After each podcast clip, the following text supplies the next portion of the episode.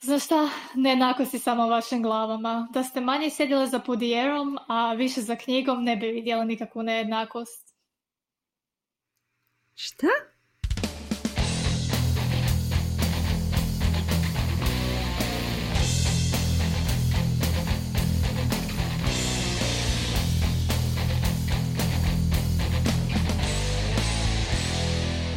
Bog svima, ja sam Mija Biberović, a sa mnom danas nije Ivan Brezak Brkan, nego druga osoba s dva prezimena, Tena Šojer-Kesar. Bog Teno, drago mi je što si konačno se odlučila uh, sudjelovati u našem podcastu. I meni isto hvala što ste me natjerali.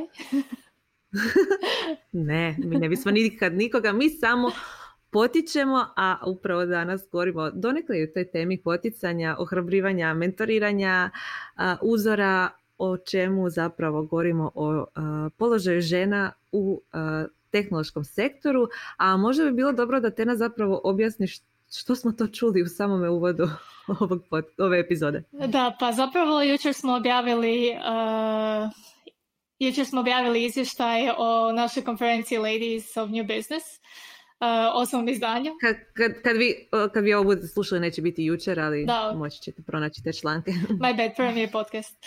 Uh, uglavnom, u svakom slučaju, da, uh, bilo je predavanje žene Ashley koja je tata mata ili mama mata, kako to već funkcionira u teh industriji, koja je zapravo već dva puta otišla u mirovinu, bivša googlerka i zapravo pokrenula različite inicijative za žene i onda je jedan naš e, vrlo aktivan komentator zaključio da Troll. Da. da ona zapravo priča gluposti da je trebala manje sjediti za direktan citat zajedno sa greškom Pudijerom, a više za knjigom. Tako da Eto, uh, mislim da to divno oslikava položaj žena u IT industriji gdje možeš imati kilometarski CV kao Jen Ashley i neki IT administrator koji ima previše vremena da poslu reći da si se previše šminkala, premalo učila. Da, da, da. E, to su zapravo neke od tema, e, odnosno neki od razloga zašto smo pokrenuli našu e, već sad redovnu konferenciju Ladies of New Business. Prije nekoliko dana je održano njeno osmo izdanje u Zagrebu, a sedma u Beogradu isto vrijeme.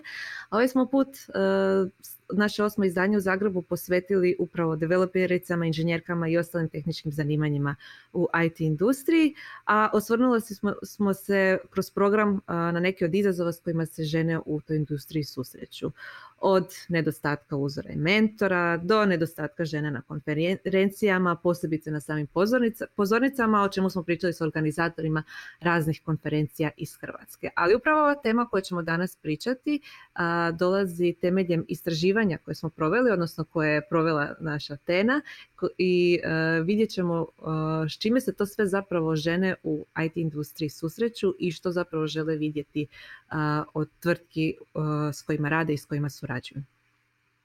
Pa te nam možeš malo nešto reći više o samom istraživanju i pa. o čemu smo pričali u njemu. Pa da, u biti htjeli smo staviti neke brojke na mnoge anegdote koje čujemo, ali da malo vidimo da li je to zbilja sve u našim glavama, jer postoji puno disidenata kao što je naš komentator koji tvrde da su to samo nekakve iznimke, da se te neugodne situacije ne događaju, da ne postoji pay gap, da je IT industrija najdemokratska industrija koja je ikad postojala, pa smo mi zapravo htjeli vidjeti kako su iskustva naših sudionica na konferenciji i žena koja nas inače prati netokraciju, koje su developerke, profesionalke u IT industriji. I ono što smo saznali zapravo da je puno lošije nego što smo mislili, nažalost. Da, to je ono što i uh, jedna od... Ja sam isto nekako očekivala da, ja sam isto nekako očekivala da će se da mi možda gledamo sve na neki negativan način i da sve ove anegdote što si spomenula da su zapravo samo anegdote, ali onda kad se stave brojke na papir ispade dosta zanimljivo. Da, pa mislim, zapravo samo istraživanje je ispitalo različite stvari, znači što žene motivira, što bi ih potaknulo da promijene posao, da daju otkaz, što bi ih prevuklo na drugo radno mjesto, ali jedno od pitanja koje smo se onako malo bojali postaviti je bilo koja se dogodila od ovih neugodnih situacija na radnom mjestu. I malo je neugodno pitanje za postaviti jer uvijek očekuješ da ćete popljuvati, da će neko reći ma to se nikad ne događa, uh, zašto uopće to pitate, samo potencirate nekakve probleme. Ali ono što smo saznali da je zapravo većina žena, barem naših ispitanica, imale nekakva neugodna iskustva u IT industriji koja su vrlo raznolika. S jedne strane su to nekakav subjektivan osjećaj da su bile zakinute za napredovanje, odnosno za muške kolege, što je 40% žena. Uh, doživjeli su situaciju da im se na sastanku sugovornik, e, klijent ili nadređeni obraća samo njihovom muškom kolegi, a njih potpuno ignorirao, što zapravo nije samo u IT-u, zapravo često je i u drugim takozvanim muškim industrijama. Uh, osjećali su se da i šefovi menadžeri manje cijene od muških kolega, da ih drugi kolege manje cijene, da se moraju više dokazivati. Ali to je sve nekakav subjektivan osjećaj. Čak možeš reći, ok, ti si se tako osjećala, to ne znači da je objektivno bilo tako, ali ako to 40% žena, u A gle, sorry, ako, ako neko objektivno redovito se obraća mojem kolegi, a ne meni, ili mene traži da donesem kavu ili se očekuje od mene da donesem kavu, to nije subjektivno. To je poprilično objektivan dojam. ne, ne, Mija, to je zato što si se previše fokusirala na šminku jutro, pa nije mogao odlijepiti pogled s tebe. da. One stvari koje su malo objektivnije da to na takav način kažemo i malo problematičnije je da je 25% naših ispitanica bilo plaćeno manje u odnosu na muške kolege koji su bili na istim pozicijama, što jasno pokazuje da postoji taj nekakav pay gap koliko god uh, mi govorili da nema i da je to jako demokratski. Da, Sva istraživanja koja su se provodila vezano uz plaće, pogotovo u IT sektoru, pokazuju da je pay gap manji nego u drugim branšama, iako postoji ali ovo istraživanje pokazuje da još možemo to ispomenuti da bi možda transparentnost plaća pomogla tome. Možda doista e, čak i nije riječ o stvarnim brojkama nego o nekom dojmu ili imamo samo podatke od onih koji doista znaju kolika je e, razlika u plaćama. Da, to je točno. Može biti da dio njih nije ni znao zapravo koliko su njihovi kolega plaćani, ali da. u biti kad sam radila research za ovu temu, kad smo postavljali pitanja i razmišljali o tome, čitala sam odličan članak u kojem je zapravo bio citat koji kaže ako se pitate zašto je većina žena otišla i sa svoje pozicije, zašto smo dali otkaz u firmi, to je bilo zato što smo saznali koliko svi drugi zarađuju. Što znači da je to i nekakav globalni problem, očito. Da, da, da. Mislim, još neke recimo stvari koje su nas jako iznenadile, bar mene, je da je više od 40% žena uh, doživjelo situaciju da su kolege ili nadređeni ili klijenti u nekom trenutku prešli granicu profesionalne komunikacije, a njih 6% je doživjelo ispolno uznemiravanje na poslu. Onda na to se lijepi zapravo niz nekakvih situacija koje su tipično ženske, da ih tako nazovemo, dakle povezane za odlazak za porodini dopust, da su šefovi uh izrazili nezadovoljstvo odlaskom na porodini, da su izrazili negodovanje uzimanjem bolovanja za djecu, pritisak da se ranije vrate s porodinog dopusta. Znači, dosta se nismo imali nijednu situaciju da nije barem nekoliko ispitanica se prijavilo da je imalo i da je doživjelo.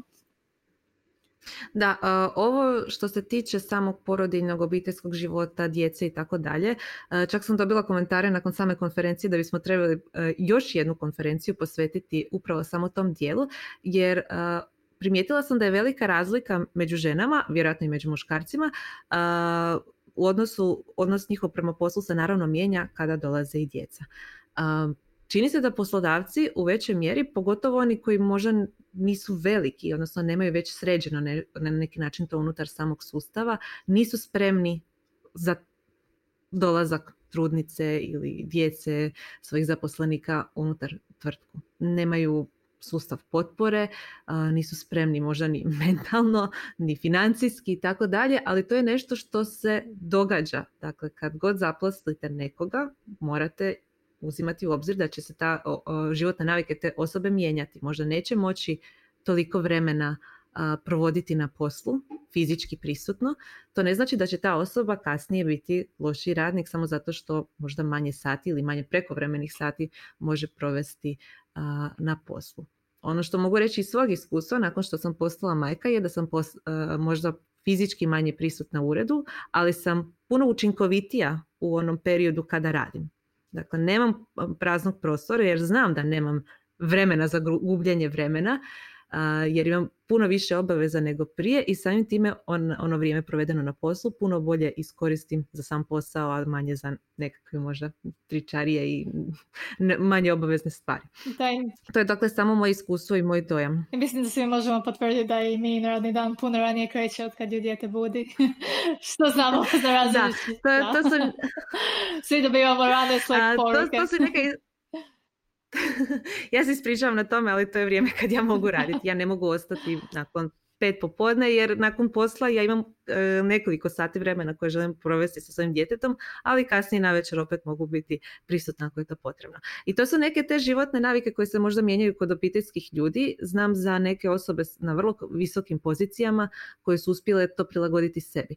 Te osobe neće moći, poput mene, nakon posla ići na sastanke kave, druženja, možda će moći kasnije na večer otići na piće, ali ovaj period baš nakon posla kada žele biti i mogu biti sa svojim djetetom će iskoristiti za to, ali zato puno sastanaka organiziraju u šest ujutro, u sedam ujutro, u osam ujutro. Ako mi je važno da se nađete s tom osobom na nekakvoj neobaveznoj kavi, morat ćete se prilagoditi upravo tom rasporedu.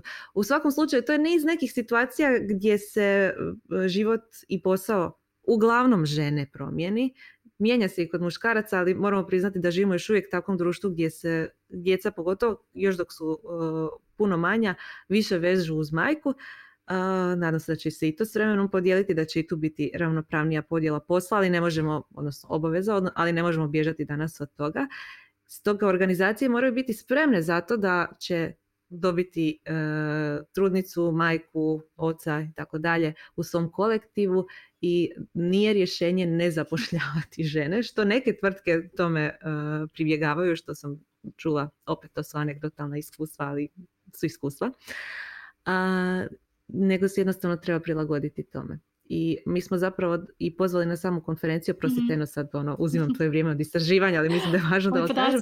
Mi smo pozvali na konferenciju konferenciju osobe imali smo jedan panel rasprava, rasprava o tome kako promjene mogu do, dolaze i od na, ali i od vrha, dakle kako osobe koje su na vrhu mogu promijeniti cijelu atmosferu tvrtke, pa su imali Natašu Kapo iz Lemaksa koja je podijela iskustvo o tome kako su i zašto oni zaposlili trudnicu što je potpuno drugo iskustvo od onoga koje smo imali na Ladies of New Business prethodnom, gdje smo baš govorili o majčinstvu, gdje se jedna osoba iz publike digla i podijelila svoje iskustvo, odnosno i tuđe iskustva gdje kad netko ostane trudan zna dobiti i otkaz. Iako znamo da to jest i utuživo. I imali smo mi u istraživanju jel da te na primjera koji su mm utuživi, ali to ne znači da će osoba doista to i prijaviti. Da, tako ono što je meni bilo posebno zanimljivo, da se vratim na svoje podatke Mije, uh, je... da, da je ženama zapravo užasno bitno uh, da dobivaju nekakvu validaciju sa vrha.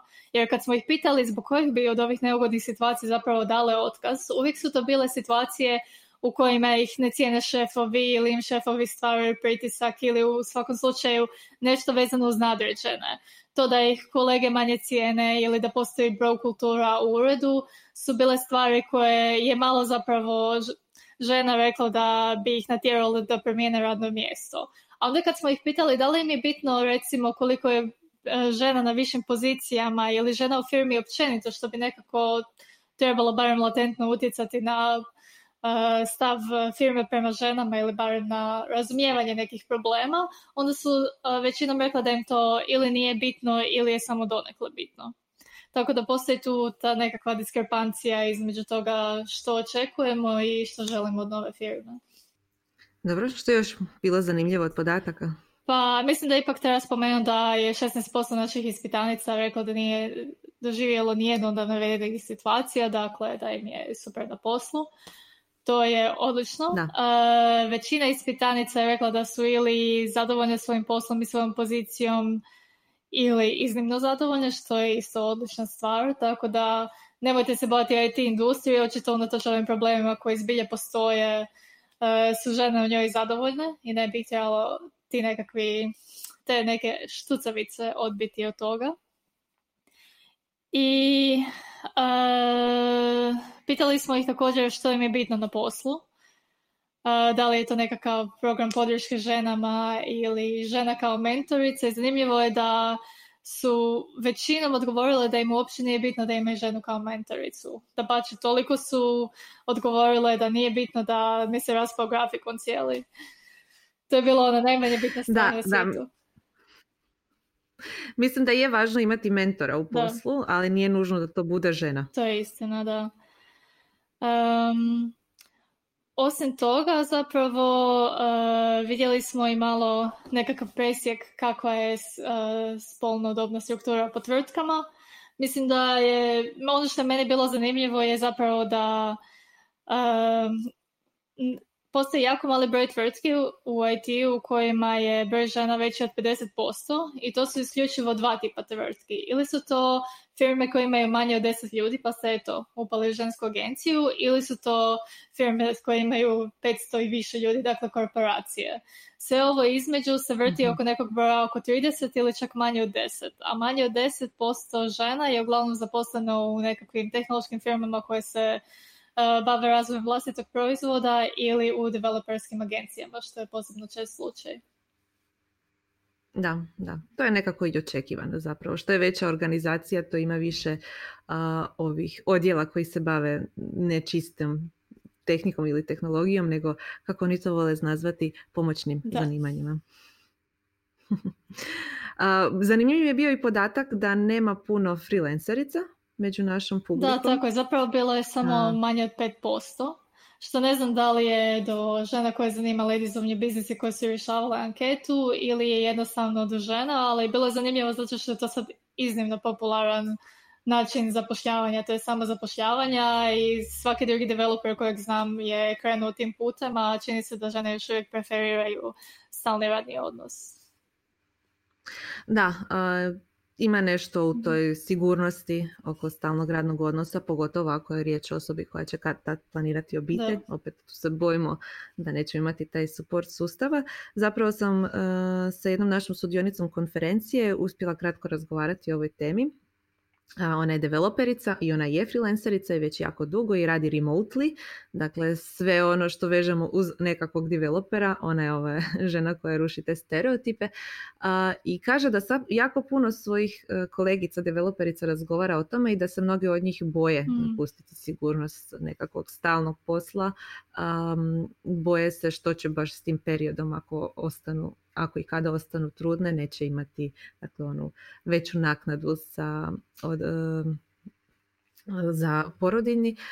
međutim, ona sama kaže da ona toliko puno zarađuje, odnosno više zarađuje da si ona može uštedjeti dovoljno novca baš za te periode ako slučajno ostane bez posla ili ako bude morao biti odsutan neko vrijeme s posla. Tako da to sve ima svoje pluseve i minuse. Ono što je svakako rekla je da nikome ne bi to preporučila kao mhm. prvi posao, zato što je težak i moraš biti doista na nekoj razini samostalnosti i nekog senioriteta da bi mogao e, i funkcionirati, pogotovo ako je riječ o radu na daljinu naravno, što je baš pravi freelancerski posao. Um, dakle, puno je teže ako je to nekome prvi posao, a ako već ima nekog iskustva, ako je došao pogotovo do nekog senior levela, onda je puno jednostavnije se upustiti u takvu vrstu poslovanja. Ili možda i teže, pogotovo ako smo navikli na taj neki komfort sustava, ne znam. Da, ja mislim da pogotovo ono što žene tjera pod navodnicima na taj nekakav komfort sustava je da ne budemo sad samo diskriminatorne, je da se u mnogo firmi zapravo i nekako demotivira i muškarce da odu na porodini, to je roditeljski onaj drugi šest mjeseci i onda se stavlja pritisak na ženu da zapravo ona odradi taj porodini da ima taj nekakav uh, safety net mislim da je zato lakše možda mhm. muškarcima se odlučiti na freelancanje jer će njihova partnerica uzeti porodini roditeljski raditi punih godinu dana, pola godine, koliko god treba.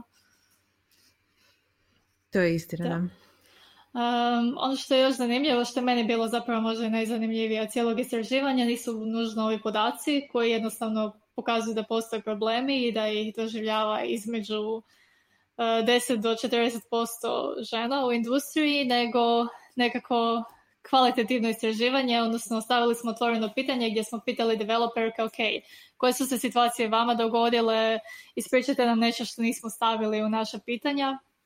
I zapravo dobili smo niz niz situacija od kojih su neke zbilja bile i utužive i nadamo se da jesu utužene. i da su zapravo poslodavci dobili po prstima i da im to više neće pasti na pamet. Ali s druge strane dio je ono isto ono anegdotalan, stvari koje možeš kao protumačiti um, kao nekakvu diskriminaciju, ali nigdje na papiru zapravo ne možeš vidjeti da je to bilo to. Recimo jedna ispitanica nam je podijelila kako je prije porodiljnog bila jedini project manager, a nakon porodiljnog se odjednom pojavio nekakav head of project management iznad njene glave koji je zaposlen izvana, ona nikad nije imala priliku da se natječe za to mjesto, iako je imala i iskustvo i znanje i očito staž u firmi, nego je jednostavno dobila krovnu osobu. Uh, pa smo imali ispitanicu koja je zapravo uh, primijetila da se nakon što nekoliko kolegica otišlo na porodini, da se njen odjel počeo jednostavno puniti muškarcima i da su se sve manje zapošljavale žena i takve situacije koje su... To je ono što sam spomenula. da, radi idemo ne zapošljavati žene jer postoji mogućnost da će otići na porodini, nego idemo zapošljavati same muškarce, e, što je... Um, da. Rekao bi i protuzakonito. Da, ali ne može... Da. Očito se tome pribjegla. Ali ne možeš staviti prst na to, ne možeš reći zaposlili ste nekoga zato što je muškarac, pogotovo ako su imali slične zapravo nekakve vještine onda je bila situacija u kojima su developerke imale nekakve razgovore za posao u kojima je sve bilo dogovoreno i trebate početi raditi u ponedjeljak, a na kraju onda shvati šef na Whatsappu da imate djecu i onda jednom trebate odraditi probni rok, pa nije siguran kako će to ići, pa ajde vidjet ćemo, pa više ne potpisujemo ugovor. Um, tako da, uh, niz je tih situacija koje su iznimno neugodne ili koje su diskriminatorne, a ne možemo ih baš... E, ne vidim da postoji nekakav e, zakonski način da bi se pobilo. Da, zakonski način ne postoji. Ono što postoji je e, otvoren razgovor o tome, otvoreno prozivanje. Ovo su situacije koje nisu u redu i ne bi se smjele događati. I to je ono što upravo mi želimo postići i člancima o tome, i istraživanjem, i konferencijom, i razgovorom, i upornim, upornim razgovorom. A, koliko god nekima išli na živce, koliko god neki tvrdili da problema nema, koliko god neki tvrdili da mi pokušavamo samo napraviti problem ni od čega, iskustva žena, priče koje su s nama podijelili, ovo samo istraživanje i niz drugih situacija nam konstantno potvrđuju da problema ima i ako žmirimo, to ne znači da će on nestati evo, jedan od načina žmiranja je to da se ne zapošljavaju žene, ali možemo potvrditi, možemo izvući onda niz i drugih istraživanja koje, koje govore o tome zašto su mješoviti timovi uvijek bolji, učinkoviti, zašto proizvodi nastali iz takvih timova uvijek budu bolji zato što uzimaju uh, širi opseg korisnika u obzir, zašto je blesavo u industriji u kojoj konstantno imamo manjak e, radne snage ignorirati 50% potencijalne radne snage. Dakle, ne znam na koji bih način više nacrtala koliko su ovi problemi zapravo bitni i koliko je važno da na njima radimo i da o njima razgovaramo. Ali razumijem e, skepsu i razumijem strah nekih koji ne želi o tome razgovarati, nego jednostavno sve staviti pod tepih i reći ne, ne, ne, sve ok, ovo je demokratična, ovo je mlada industrija, ona je prilagodljiva i otvorena je za sve. Mislim, ja se slažem zapravo s time, baš zato što je ovo relativno mlada industrija i je demokratična i ja mislim da se može i lako otvoriti nekim novim smjerovima i promjenama, samo ih doista treba pokrenuti.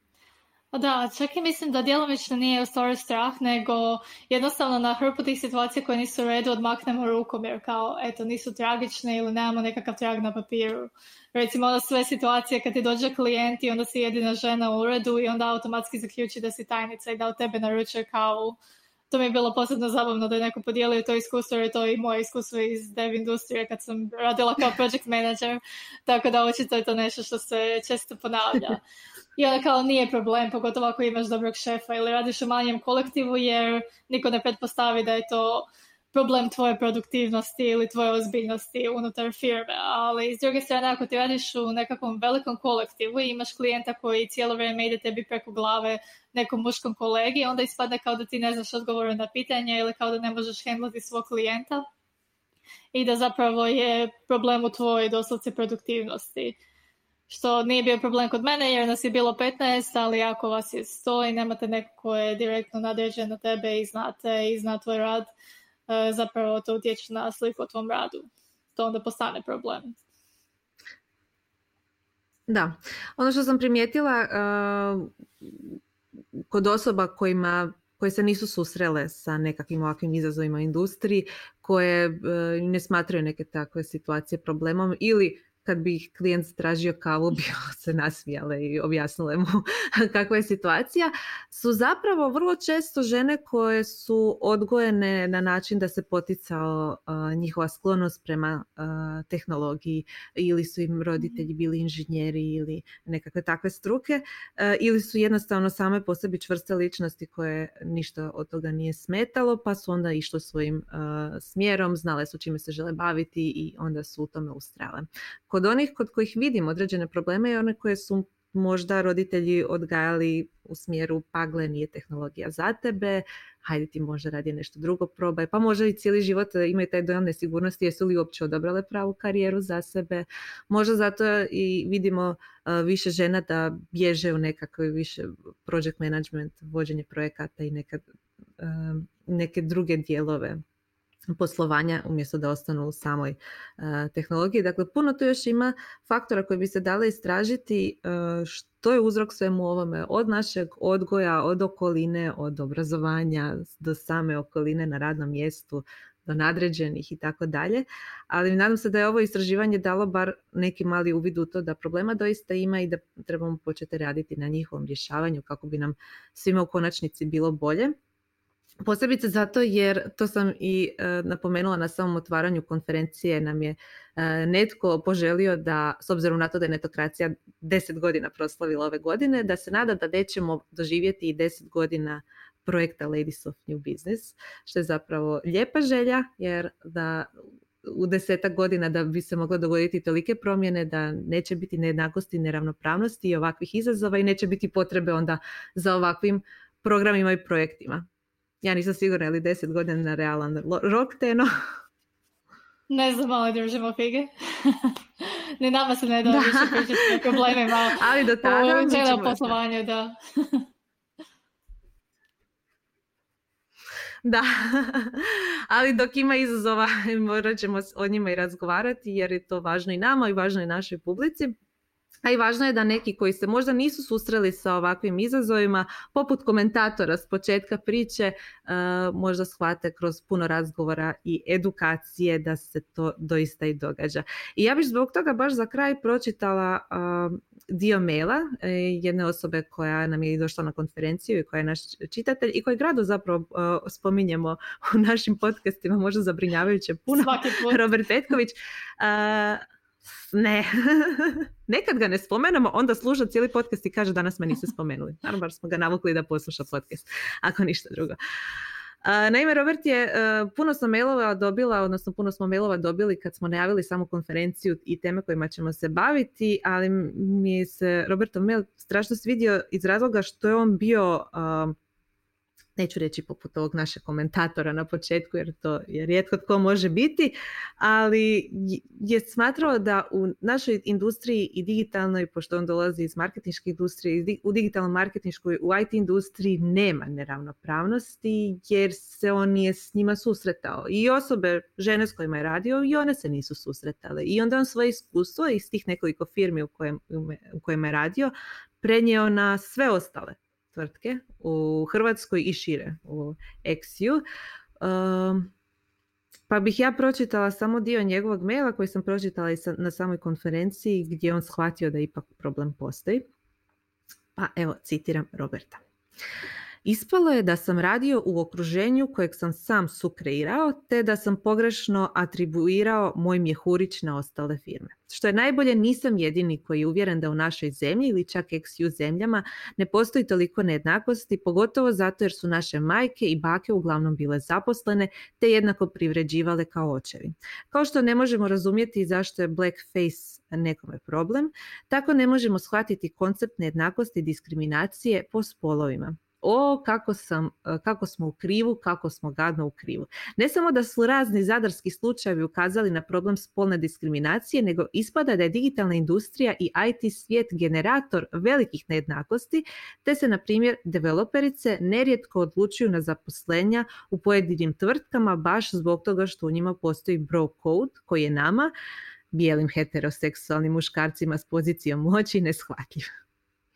Uh, ok, ovo se možemo mhm. nasmijati na ovo bijeli heteroseksualni muškarci s pozicijom moći s obzirom na to da kod nas boja kože nije toliko bitna kao nekim možda drugim okruženjima poput SAD-a, ali ovo pokazuje da ako se nismo susreli sa s diskriminacijom, ako se nismo susreli s ovim situacijama koje je te nas spominjala u istraživanju, ne znači da drugi nisu i ne znači da one ne postoje.